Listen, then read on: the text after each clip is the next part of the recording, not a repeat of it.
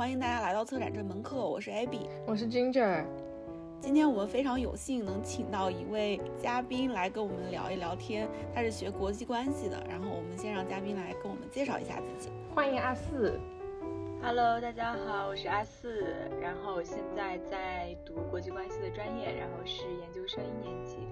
我也很开心能够来录这一次节目。我们这一期的节目呢，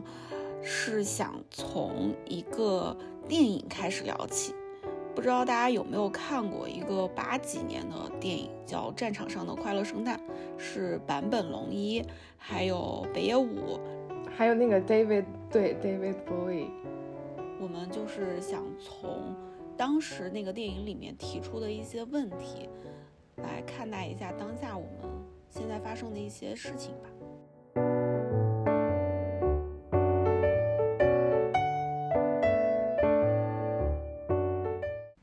其实我一直都不知道这个电影叫这个名字，我一直管它叫圣诞快乐 mister Lawrence。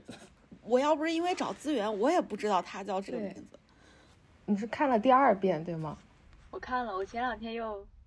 对又重新看了一遍，因为第一遍其实没有怎么仔细的想战争与和平问题，第一遍看的时候主要是听音乐和看帅哥。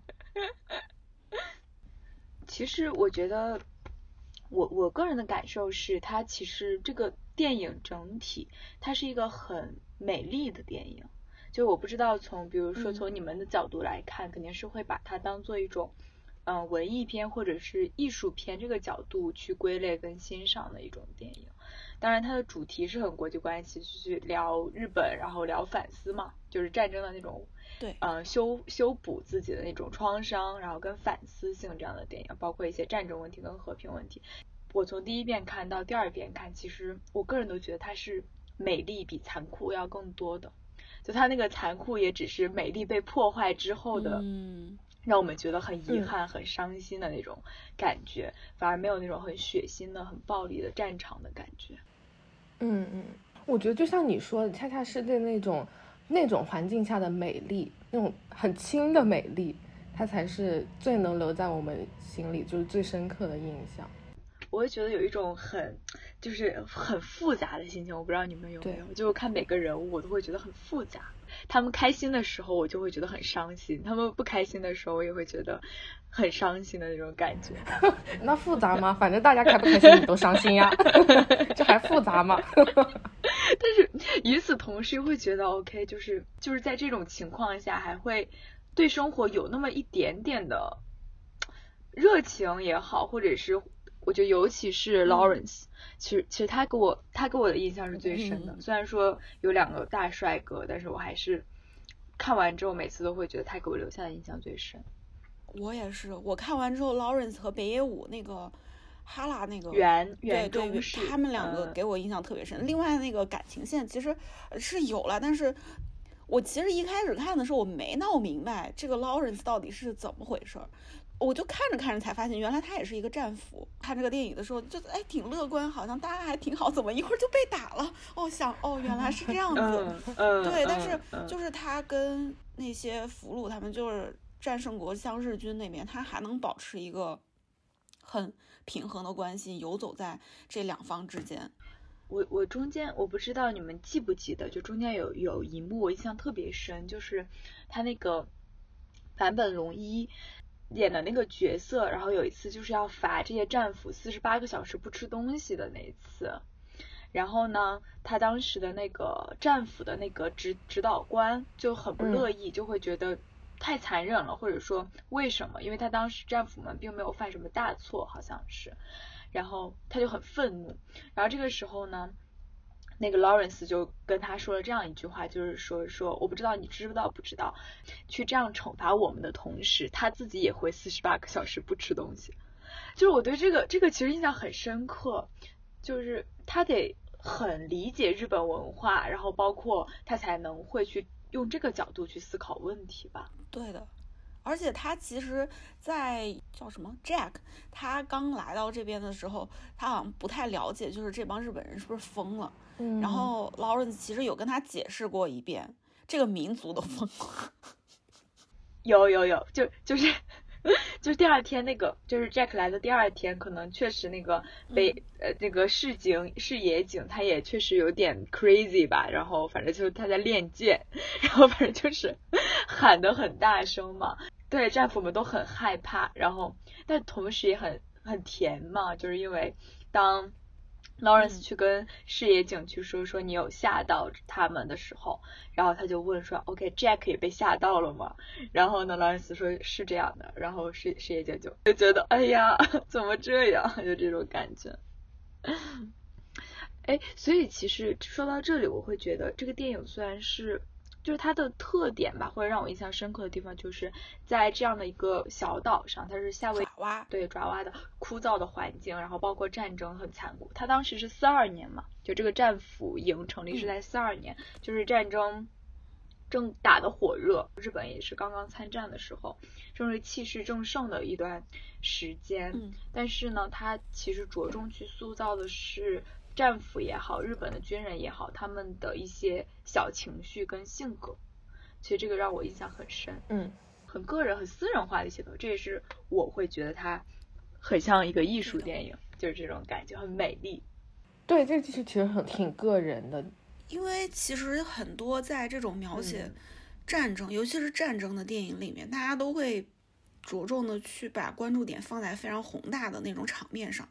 就是是以集体为单位，或者是以国家为单位，这样子去进行一种叙事。但是这个电影，我也我第一次看嘛，我其实我也挺惊喜的，因为它就像你说的，它非常的个人，非常私人。就即使是在面对这样子一个大的环境下，就是两方都有自己的这种文化，非常坚持自己的这种文化的时候，还能。会对自己文化进行一些反思、嗯、因为自己的内心出现了一些波动，也不是反思，就是一种抵抗吧。我觉得不是反思，哎，他们没有怀疑自己的文化意识，就是自己怎么从小到大被规训的那个那那那套东西，那个逻辑，还有坚守的那个原则，至少在日本人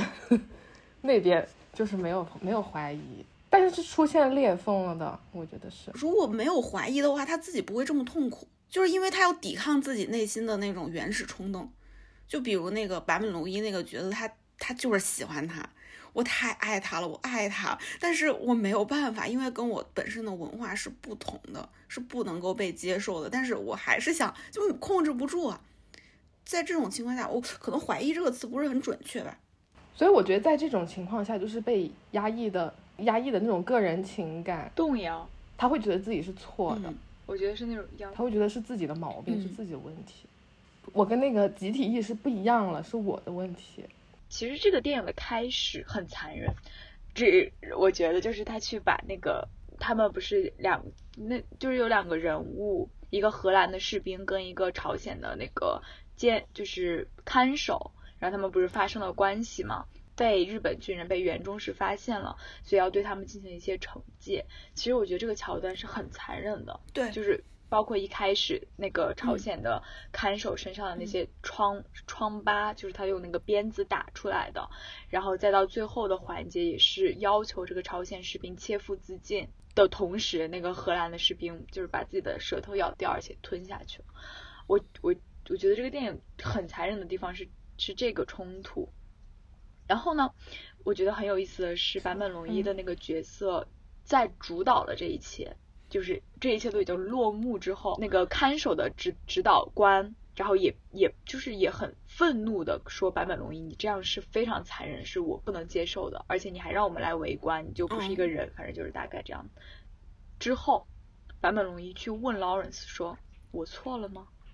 就我觉得这个这个我觉得这个地方就在于他觉得自己嗯做这些是很正义的、嗯、他也做完了，嗯，做完了之后他遭到了另外一种文化的激烈的反对的时候，他想跟 Lawrence 确定的不是我错了，而是我没错。他想从 Lawrence 那儿得到的答案是他没错、嗯、但是 Lawrence 跟他说说、嗯、你错，就这个冲突感。但其实到后来他我觉得那个那一句我错了吗，他会问自己，就是他从前面一直坚守着的那个原则，到后面他发现有裂缝了，然后他开始怀疑怀疑自己的问题还是体制的问题的时候，你觉得是什么东西改变了他？嗯，其实我我我看到这里，我个人的想法是，我感觉就像我们学社会科学，可能老师们都会讲说，因为我们都有一个又一个的理论，但这些理论都不是完全 truth， 它不是 truth， 它只是一个 theory 的那种感觉。我觉得所有的文化也是这样的，他们都有自己的合理性和合法性，但你说它就是真理吗？我觉得不一定。所以他们都有一套自己的这种行为方式也好，思维逻辑也好，那不同的文化在一起，不同不同的 theory 在一起，它就会产生冲突。所以我个人觉得没有对，就是这这些文化都没有对错之分，都是他们一直以来的行为的习惯跟逻辑。所以说他们坚守的东西在面对到另外一个自成体系的文化的时候，它会冲突，就会发现 OK 原来你们是这样想的，他就会对自己产生一种怀疑也好，打破也好，就会产生一个这样的冲击力的作用。嗯、然后呢在电影里面我觉得他设计的可能就是让坂本龙一遇到了一个就是一见钟情的人，其实我觉得这很合理。我见我见到 Jack 我也一见钟情，我甚至截屏，我这太帅了，我说这谁受得了，甚至截屏还脱衣服看到他的眼睛谁不沦陷，谁能不谁，然后呢就就是这样，他的那个冲击力才会更深。可能我觉得坂本龙一的动摇他只是把他给戏剧化了，就像 Lawrence， 那你说他他很坚守坚定自己的文化吗？就是你们怎么看 Lawrence 对于他的这个价值和文化的态度呢？我觉得他一直是游走在两个文化之间的这么一个人，因为他要去做平衡嘛。他在他是整个战俘营里面最了解日本文化的一个人了，可以说是，就是除了那些日本人本身，我觉得他是想去通过自己的努力尝试调节两个文化之间的冲突，因为他很了解，嗯、他明白这两个文化的不同在哪里，所以他也想通过自己的努力去尝试构建一种桥梁吧，就是进行一种有效的沟通。但是很多时候也能感受到他自己的这种无奈，因为沟通失败，就比如说嗯，圣诞节之前的那次，他就是要找出一个罪犯，我要把他处死，但是我并不在意他是谁。当遇到这样子的问题的时候，其实他也很生气，甚至去打翻了他们的灵堂。他可以理解，但是又有时候也不能理解。然后回到电影的最后，他跟袁最后一次见面的时候，大家在讨论对错的这个问题嘛。袁问他他错了吗？然后劳伦斯跟他的回答是我们都没错，就只是不同而已，就没有说，就像你刚才说的，他就是一种行为方式而已，他不是对错。可能很多时候劳伦斯能理解，但是他没办法接受，嗯、他知道日本人这样想，但是首先他没办法像他们那样想，其次呢他没办法接受他们这样做。我觉得可能真正的冲突在这里。但是我觉得很有意思的就是 Lawrence 已经是在不同文化理解的那种人上人的那种位置了，就他已经可以理解了，但在当时的时代，嗯、绝大多数人是没有办法理解的，就是因为语言都不同，连对方说的是什么都不知道的时候，更不用去想为什么或者怎么做的问题，嗯、就可能都还没有到那一步。所以打仗就大家都不知道对方在干什么，嗯、那只能战争吧，那可能就是武力冲突。那北野武演的那个角色在你们看来是也是游走在两个文化当中的，因为他其实在酒后跟没有没有喝酒是两个样子，包括他最后一幕就是很真诚很真诚的，终于可以做一回自己，说一句真心话的那种感受。他其实也是无奈的吗？我觉得他跟 Lawrence 还不太一样， Lawrence 是属于去尝试了解，嗯、主动调和是吗？对，因为他最后说到他为什么他还没死，他的那些一起的那些军官他们都已经死了，他跟他们有什么不同，就是他其实是想融入到一群人，即使是你死的军军官里面，对，他其实想跟他们在一起的，我是我我是想融入到这个集体里面，但somehow他被摘出来了。我觉得他的矛盾点在这里，他想回去但他回不去，也有友情嘛，他跟 Lawrence 之间的这种友情，所以他希望如果说所有都是大家能一醉不醒多好，我就不需要有这些对我们在清醒的时候还要意识到这些国家上的矛盾、文化上的冲突，有偶尔放纵一下自己的这些想法。但是我觉得他本质上还是希望能够回到日本整个集体里面。我印象很深的是园中是有有就是他跟 Lawrence 有一个晚上偷偷去看 Jack 的那天晚上，他们其实聊的还挺深入的，然后他们中间就是会聊说嗯、呃、园中是就问 Jack 就就问那个嗯 Lawrence 就说为什么你们愿意被俘虏也不愿意切腹自尽呢？如果你自杀我会更尊敬你，就是他问了一个这样的问题。然后呢 Lawrence 当然也不理解啊，就是说就是他会认为自己就是他觉得切腹自尽是一种懦弱，就他不敢面对失败，然后这是他们两个文化的一个冲突、嗯、然后园中是就说为什么他会这样想呢？因为他十二岁的时候还是十三岁的时候就就把这自己的这个生命交给天皇了，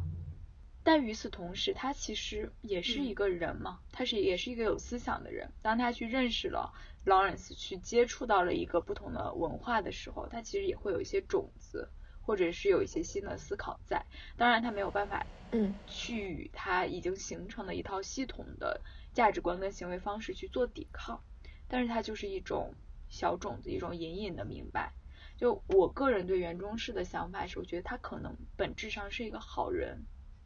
但与此同时他的社会角色是一个军人，他有自己要负的责任，然后他有自己的国家、嗯、他有自己的立场，嗯，他没有办法背弃他所坚守的他身边的一切，但他隐隐的也想要和平，也想要说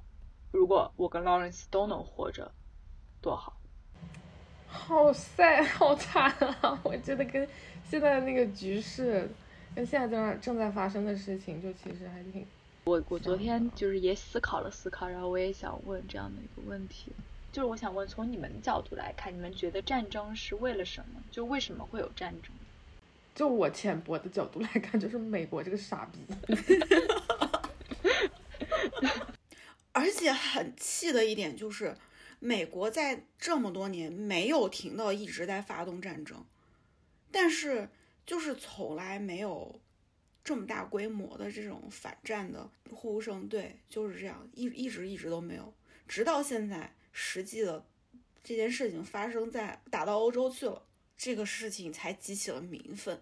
就当然是像在这边的民愤吧。因为其实我我知道就是美术馆的这些人，大家一直对于反战这事儿都挺呼声都挺高的，像之前 Guggenheim 就美美国纽约那边的一个美术馆，还有包括卢浮宫是不是这边，就是他们会有一些 fundraiser 投钱的这部分人，他们可能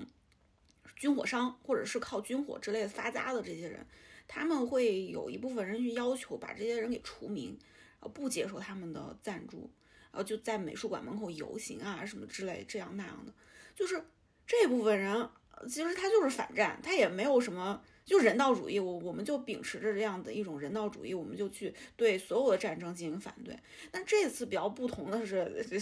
这闹得非常大了，就就是已经是一个全民性质的在讨论这个事情，然后反对这个事情。而且我觉得就是在 somehow 已经过了，已经做的偏激了，嗯、就是有一些西方的国家。然后具体回到你刚才那个问题，为什么会有战争？这个是我。粗浅的去了解了一下这段历史，就还是因为欲望，还是因为土地，就是感觉跟几千年前是一样的原因，跟部落之间的战争还是一样的原因。但但我其实觉得俄乌这次的冲突，他们同生同源，就是他们好像跟不同的文化冲突还不太一样。就比如说美苏之间的冲突，嗯、我们可以说是意识形态的对立嘛，就是他们不能接受各自就就跟。就跟西方文化跟日本文化在爪哇岛上是一样的，你我们都能很明显的看出来他们是完全不同的两种文化之间的碰撞，那他们没法相互理解，嗯，呃，就我们也能感受得到。但是你想乌克兰跟俄罗斯他们是同一个民族啊，你说他们不能相互理解吗？就是你我就会觉得其实还还还挺 sad 的、嗯、就包括说他们也就是现在俄罗斯不是也是围围城嘛，就是用坦克把他们那个基辅基辅给围起来，但是也没有说大规模的发动攻击，会有一些精准的一些武器投投放使用或者之类的。就其实感觉会对乌克兰进行以前的那种生化武器种族灭绝，我觉得不太可能，因为他们嗯他们是一家人的那种感觉，他们只是为了向乌克兰示威，让告诉他们俄罗斯的态度是什么，可能是这样。所以其实在我看来，战争就是真的是政治的延续吧，就是大家从现实主义的理论去看，就是为什么打仗、嗯、就是实现自己的利益嘛，实现自己的国家利益。但是这个国家利益去定性的话，它可能会有很多种方面，就比如说为了土地也好，然后呢为了国家安全也好，然后为了实现自己的意识形态输出也好，就那就很多了，为了什么很多，但是主要就是感觉自己的国家利益受到了影响吧。我觉得在就是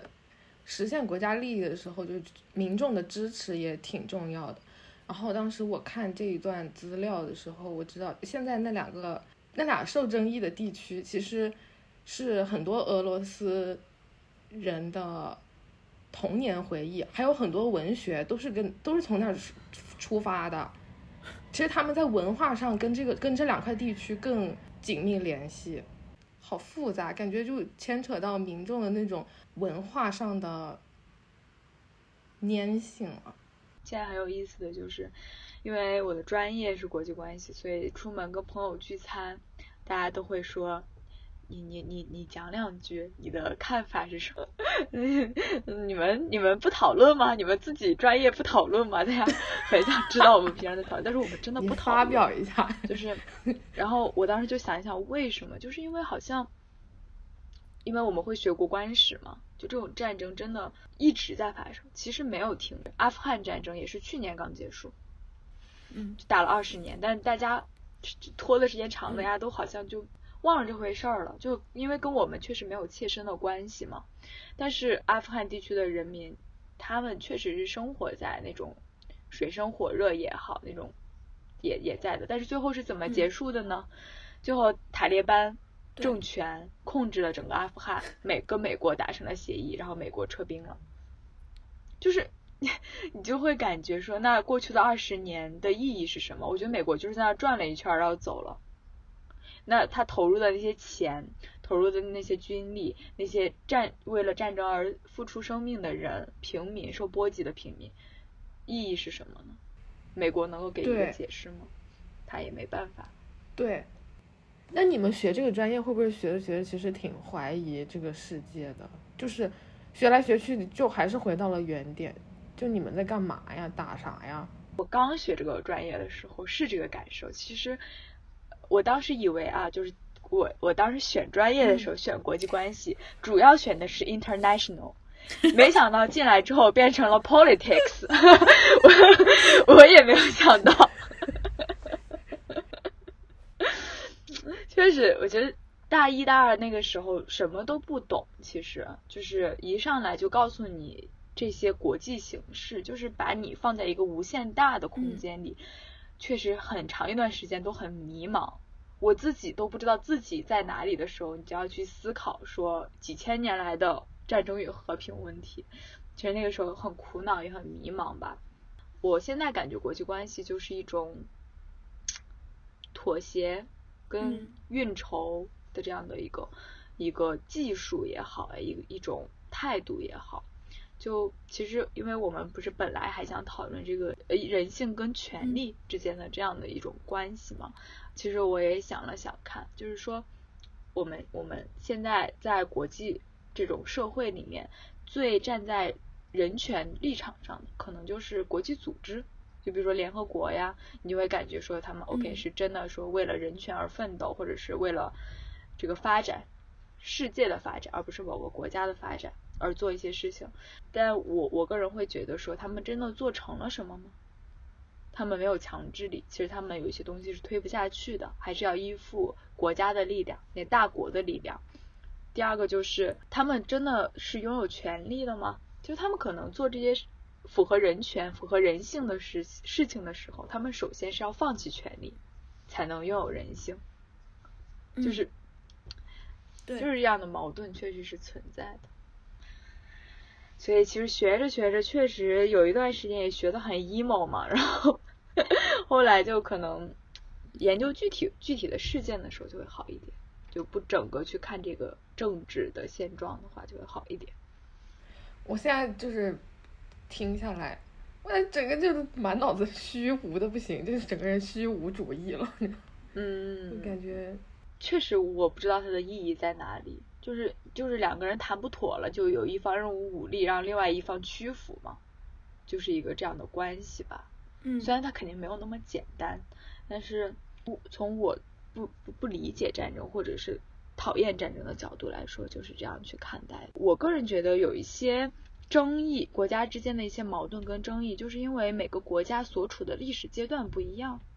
就比如发展中国家跟发达国家，嗯，他们所处的历史阶段不一样，所以他们谈判就很难达到达成一致呀。就比如关于世界气候问题的这样一个谈判，那你发达国家肯定会觉得，那又是要限制碳排放，嗯，因为要防止全球变暖，然后因为我们要为环境做贡献，那是因为他们已经发展过了。伦敦作为物城物城的时候，怎么不提出我要限制碳排放，我要为世界的气候做出贡献呢？所以在这种讨论中，印度跟中国肯定就不乐意嘛，就说那你们已经发展过了，我们现在正要发展，你跟我们说我们不能发展，就是因为要为世界气候做出贡献，那这个问问题怎么解决呢？这很好解决啊，就是我觉得有时候这个问题就是当局者迷，你知道吗？西方国家发展过，那你就别发展，你不是要为为地球做贡献吗？你贡献你的呀，我发展我的呀，这、嗯、对，但但他们就要签签条约呀，就要签，就他们又觉得我不发展你发展很不公平。有一个热知识，美国是碳排放量最多的国家，嗯，也是石油进出口最多的国家，就是联合国也是。他们最有话语权嘛，就是有一些国际组织说退就退了，对吧？不管这个国际组织是不是自己选，就是自己、嗯、自己首先拉起来的群，反正说退就退了。国际关系就是这样的，就是所以其实我觉得有意思的一点就是，可能我不知道从你们人文社科有人文的角度怎么去看这个事。反正我们上课的时候，老师说人文跟社科之间最大的一个区别就是。人文是有自己的价值判断的，就是比如说你们喜欢一个东西，觉得一个东西好，然后你们就去阐述自己的立场为什么是这个样子的。其实包括历史也是这样的嘛，就比如说我对一个历史事件是怎么解读的，嗯，那当然我是从主观的角度，然后我有一些线索，然后我怎么解读。但是比如说像国际关系属于社会科学，我们其实是没有自己的立场跟价值判断的，然后我们只有逻辑分析，就是分析这个事情的因果关系是什么样子的，而不是说我觉得战争是什么，它是什么样子的。其实所以说聊这个就会感觉很悲观，但其实我们平常也不聊这个。所以你们就是在接触这些，就是在学这个东西的时候，会把自己摘出来，就是以一个非常客观的第三方的角度去看这些事。会会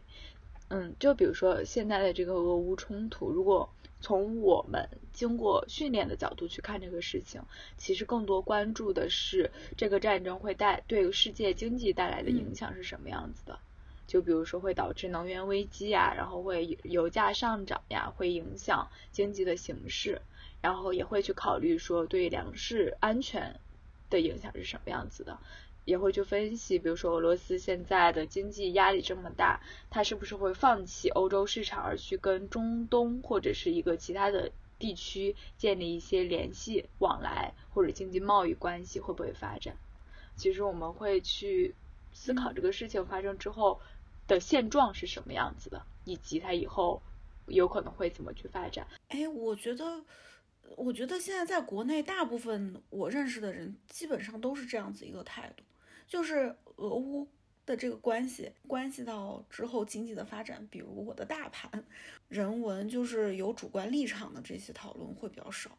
都是以一个比较客观的角度再去进行。也也有主观立场，也有很支持普京的，那对对然后昨天昨天有嗯去参加另外一个 Zoom meeting， 然后那里面有几个俄罗斯的年轻的策展人，就是艺术方向的。有一个我不知道，我忘了她是哪个国家的女孩子，她说感觉好像中国支持普京的人比在俄罗斯当地支持普京的还多，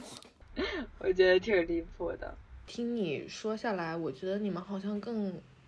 就是会以一个宏观的角度去看事情的根本原因是什么，然后它现状对未来的影响是什么。但是我们这些艺术人文的人会比较专注于就是微观的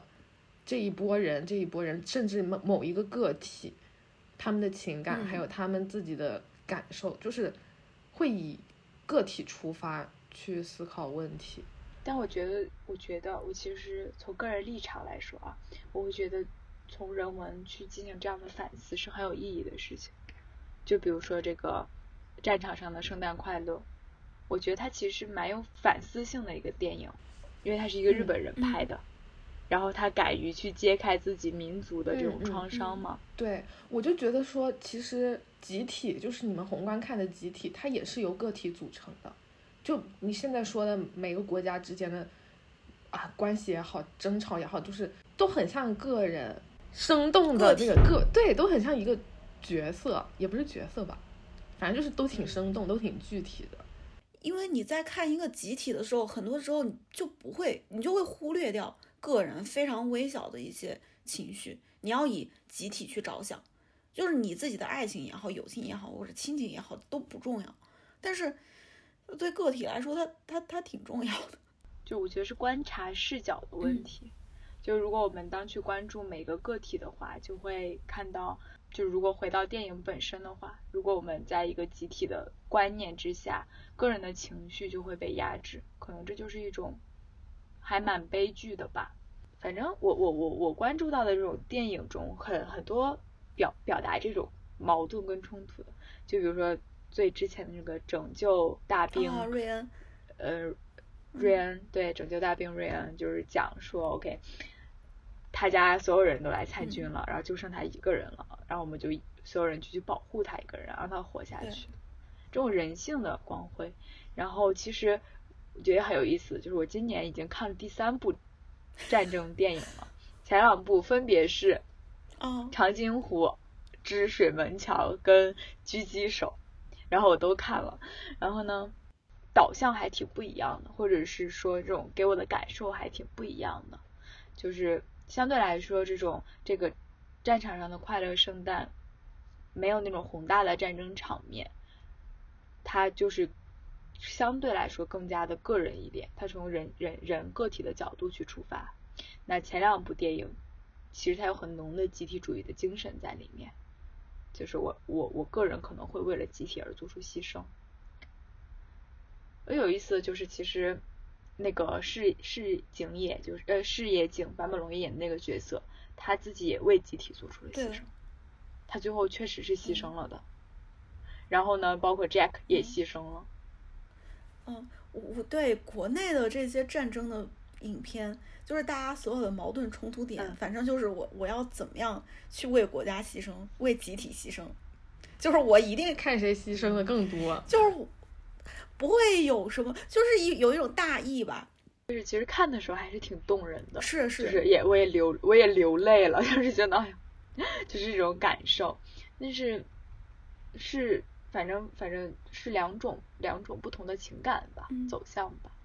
我但是我觉得那个战场上的那个快乐圣诞，它选的很巧妙的一点是因为它放在一个战俘营的这样的一个环境下，而没有把我觉得是的对、嗯、没有不是战场，对，没有真正的把这个事情实际的投放在一个战场上面。因为你在战场上实际在面对那样子的环境下，有时候确实也会像呃那什么长津湖之类的，我我会需要立刻做出判断，而不会太多的有时间有功夫去嗯考虑自己内心的这些矛盾啊、嗯、这些东西就可能关注不到。我在战场上你下一秒就被炸飞了。哎，你这个就让我想到我之前在忘了在哪儿，但是是一个在一个展上看的一个影像作品，他那个影像作品应该是演出来的、嗯、就演了两个徘徊在朝鲜边缘那边的那个两个士兵，然后在雪地里 P S A、啊、是吗？我已经忘了是哪儿，是 P S A 吗？上海双年展、哦嗯、然后两个人就裹得像粽子一样，然后就游走在那个边境，在那儿聊天，在闲聊，他俩也是兵人，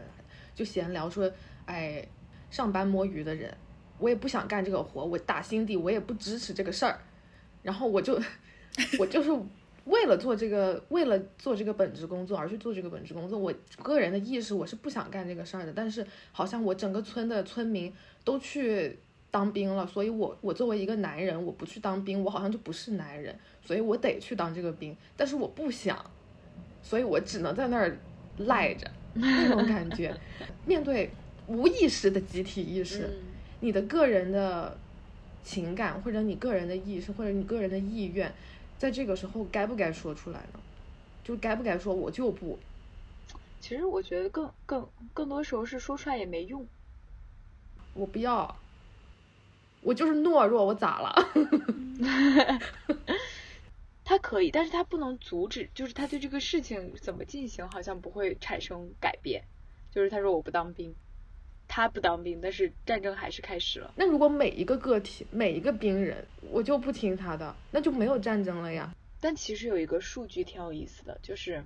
好像就是俄罗斯国内对普京发动这场战争的民民大人民的支持率是慢慢的下降的，就是随着这个战争的延长，可能它的这个支持率会更加的下降，因为如果说战争能够很快的结束，迅速的结束的话，损失在就是它随着损失的增多，然后人民感受到了这种痛苦感就会增加，然后支持率可能就也会下降。从西方制裁的角度来说，现在俄罗斯国内的人民其实生活的生活很困难，就包括他的那个各种经济的那种、嗯、呃交易交易的系统已经被制裁被停止了嘛，然后再包括好像我昨天看到的是麦当劳可乐，嗯，然后包括什么什么就这种西方的品牌都已经把俄罗斯的门店全部都关闭了，所以其实人民的生活肯定会遭到很多的影响跟制约吧、嗯、对对对，受苦受难的还是人民。对，我有一个同学他就是俄罗斯人嘛，然后那天见到他问他他们家怎么样，因为他爸爸妈妈还在嗯、呃、莫斯科，然后他说基本上现在生活是还是有保障的，就是基本上没有什么问题，但是就不知道之后会怎么发展，就所以站在他们个人的角度来说，他们一定是要去反对这样子的战争的，因为实际的影响到了他们的生活。所以我很不理解那些说要打仗的人是怎么想的，因为其实真的受苦受难的都是老百姓，不管是乌克兰那边也好，嗯，然后俄罗斯这边也好，你实际上发动战争就做决策的这些人，他们不会受到什么影响。是，就像乌克兰的那些高层就是真的很离谱，他们就高层那些可能美国提携的，或者是 anyways 他们现在政党的一些高层都已经跑路了、oh. 他们人根本就不在乌克兰、oh. 他们可以在世界的任何一个地方拿着自己腐腐败然后挣得的钱，然后好好的生活，但是呢乌克兰的人民还在乌克兰，就是那是他们出生长大的地方，因为他们想要守护的地方，但是他们现在会承担着这些政府决策失误或者给他们带来的影响。非常就是每天都好生气，我真的是。你们身边的声音是什么样子的？因为我我在国内，嗯，你们身边的大家会有怎么样的评价呢？如果是以伦敦范围来看的话，那我们的伦敦眼就是那个，还有那个市政大厅全都换成了乌克兰国旗的颜色。有几天、嗯、就是还是反战，还是反战的，然后也有反战的游行啊之类的，感觉。反战游行一直持续着，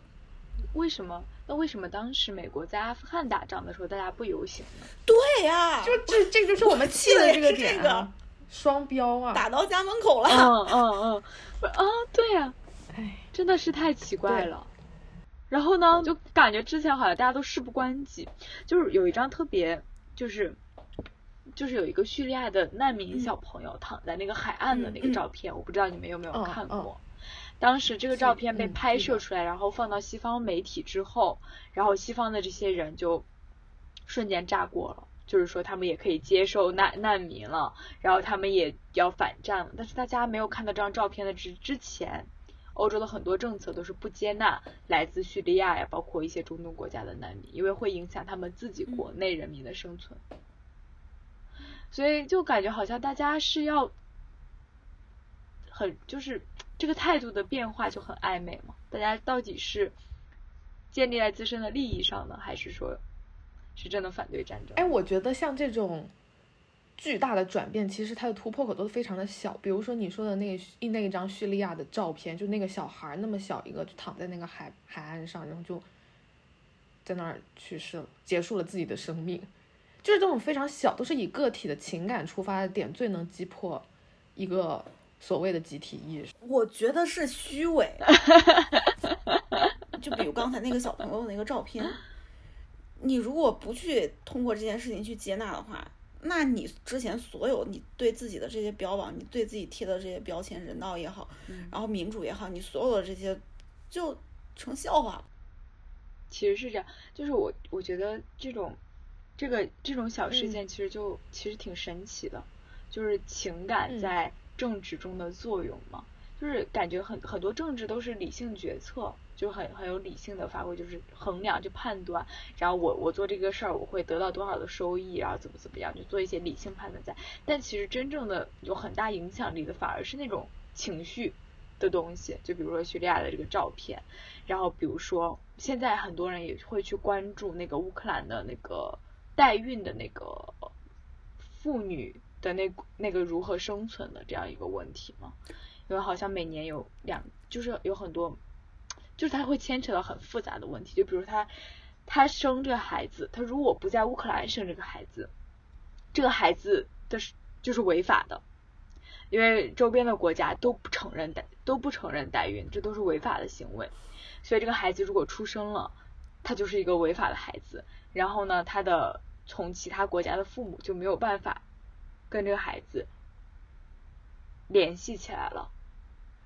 就会更加的复杂。就可能会面临这样这这样的这样的问题在，大家也会有关注吧。所以所以那孩子都生下来了，他违法，难道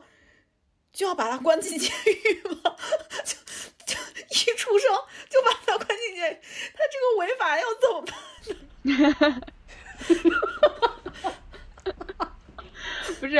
哦，我不是不是不是，他的违法的意思是他不承认代孕，就是这个孩子的父母。就不能是那个要求这个乌克兰女性代孕的那个人， oh. 而是这个乌克兰女性，就她的妈妈就是这个乌克兰女女性，不是关进监狱的问题了，她这个身份就就会变成这个样子，就没有办法进行这个交易，然后双方都没有办法得到自己想要得到的东西，所以现在的局面就是这些乌克兰的代孕的这个产妇，她就只能在乌克兰的防空洞里生产。然后这个孩子的生命安全自然得不到保障，沉重沉重起来，就这是社会问题嘛。那其他的从政治的角度来看，就包括其实之前乌克兰提出他们的政策是十八到六十岁的乌克兰男性是不允许离开国家的，就他们西方国家一直在接纳乌克兰的难民嘛，但是其实乌克兰大部分离开的都是女性跟老人。但是十八岁到六十岁的乌克兰男性，因为要被强行强制性参军，嗯嗯，而不能离开，而且是一个以国家为单位，基本上这个国家大部分人都这样子被强行的分离了出来。而且还有一个事情就是，乌呃西方国家现在对乌克兰难民的接受态度是很良好的，他们是主动，就是基本上的态度都是会，就是去。简化这个程序，然后接纳来自乌克兰的难民。但之前很长一段时间，他们对于来自其他地区的难民都是持非常反对的态度的，尤其是来自中东地区的难民。当时可能只有德国说是愿意接受，然后当时还遭到了国内民众的很多的反对的声音。就是说会影响经济，会影响社会安全，会怎么怎么样，然后这个态度的反差就是很复杂。我觉得我就我就是我学不了这个东西，要流泪了，就是每天我就难。我觉得两边都没错，或者说两边都有错。嗯，对，就我个人的话，我也不是特别知道我应该在这样的一个情况下做点什么，或者是我有同学是呃那个俄罗斯人嘛，他们就会去参加那些反战的游行，就伦敦这边搞得声势还挺大的，特别特别多人。就就我不知道，我不知道这件事情我要怎么做，我我我我要不要做呢？还是怎么样？其实我也不知道。我我自己情情情感很矛盾的一个点就是。比如说现在俄罗斯发动战争，它这个战争是不是一个正义的战争？如果不是一个正义的战争 OK， 它发动战争是不正义的、嗯、那西方国家对俄罗斯人民的制约就是制裁就是正义的吗？就是麦当劳可乐公司都都关了，这就这是正义的吗？军事行为很容易被评判是不正义、嗯、因为你、哦、对啊对啊 你, 你会造成一些人员的伤亡吗？对啊，那你经济制裁就正义吗？那你比如说你在阿富汗禁空禁了二十年，那阿富汗人民怎么活呢？嗯，对啊、嗯，就不是啊。你只是说没有让他们即刻死亡，但他们的生命质量怎么得到保证？嗯，其实这些也不正义，但是嗯，也可能不正义，它听起来就会让人觉得更好接受一些。所以我觉得这，这是我很矛盾的一个点。我觉得其实有些制裁也是很不正义的。对，就这个就是我们一开始说的。就是 Abby 刚才说的虚伪，但是我觉得更多的是一种伪善，就是拿着人道主义的当武器，在自己私底下干一些非非人道的事情啊，包括就不仅是那种麦当劳、肯德基，它连苹果手机的有一些 app 它都不上了，就是有些功能你都用不了，就不让你用，石油不让你，不让你就是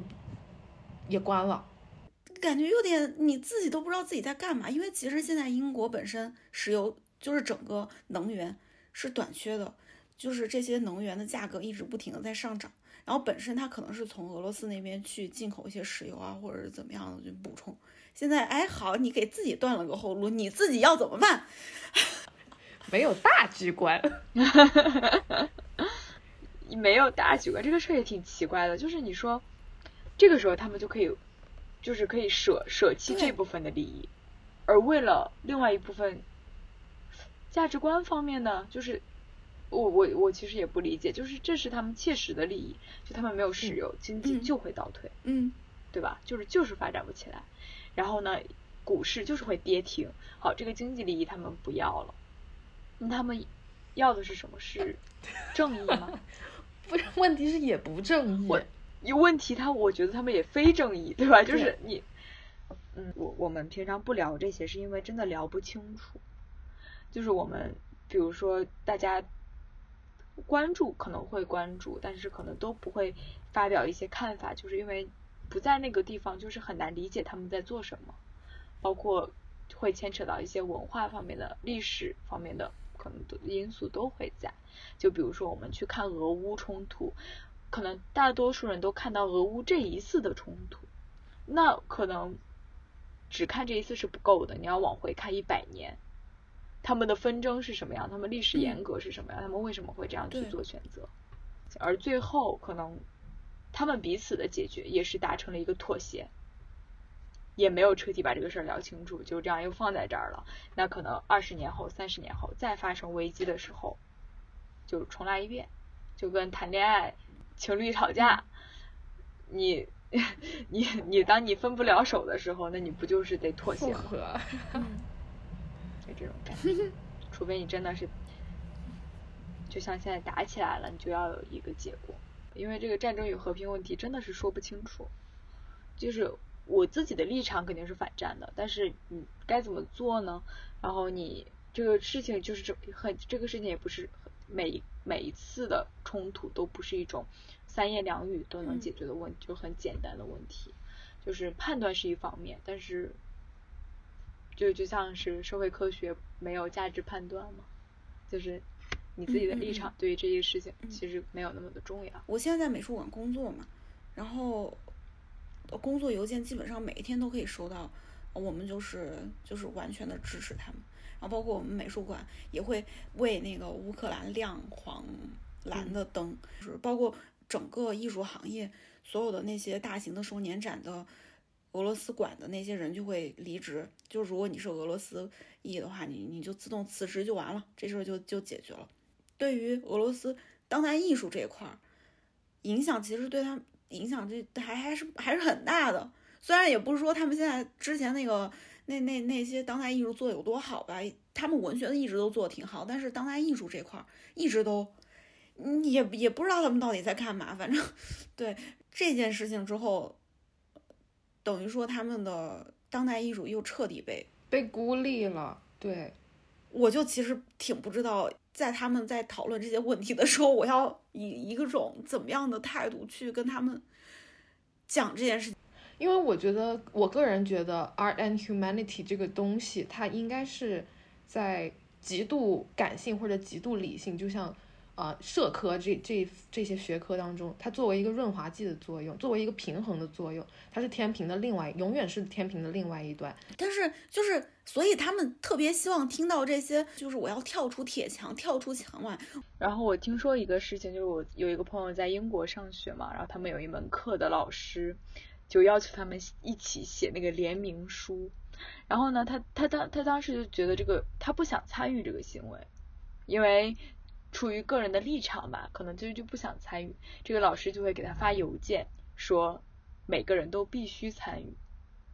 就是这个样子。而且他在课堂上也因为他是中国人，所以要被反复的问他的意见是什么样子的或者怎么样的。所以这这种事情很难，就不像是历史书上啊、呃、一两句话就把几一段时间几年的历史概括完了，这个很难说。而且就是说到文化冲突这件事情，就像我们最开始聊的时候，就是有时候这种文化冲突并不是地缘性的，就是我们说着同一种语言，我们之间就没有文化冲突了，也不是因为说我跟你说着不一样的语言，我们之间就没有交融，没有情感。对的，就它非常的复杂感。就其实从电影跟这次的俄乌危机就会发现有个对比嘛，在电影里面虽然他们是完全相反的阵营，就是当时大仗已经打起来了，就是完全相反的这个阵营，然后完全不同的文化，但其实他们也会有一些私人情感，所以大家会被最后最后原中是跟 Lawrence 说那个 Merry Christmas Lawrence 而感动嘛，就是因为就感觉有一些个人私人的情感交流在。但是可能这次俄乌他们历史关系很紧密，但是还是会产生这样的冲突，大家可能就会更加的难过吧，就是这种如何调解这样的问题。今天非常感谢阿四跟我们的分享，我们下期再见，拜拜，拜拜。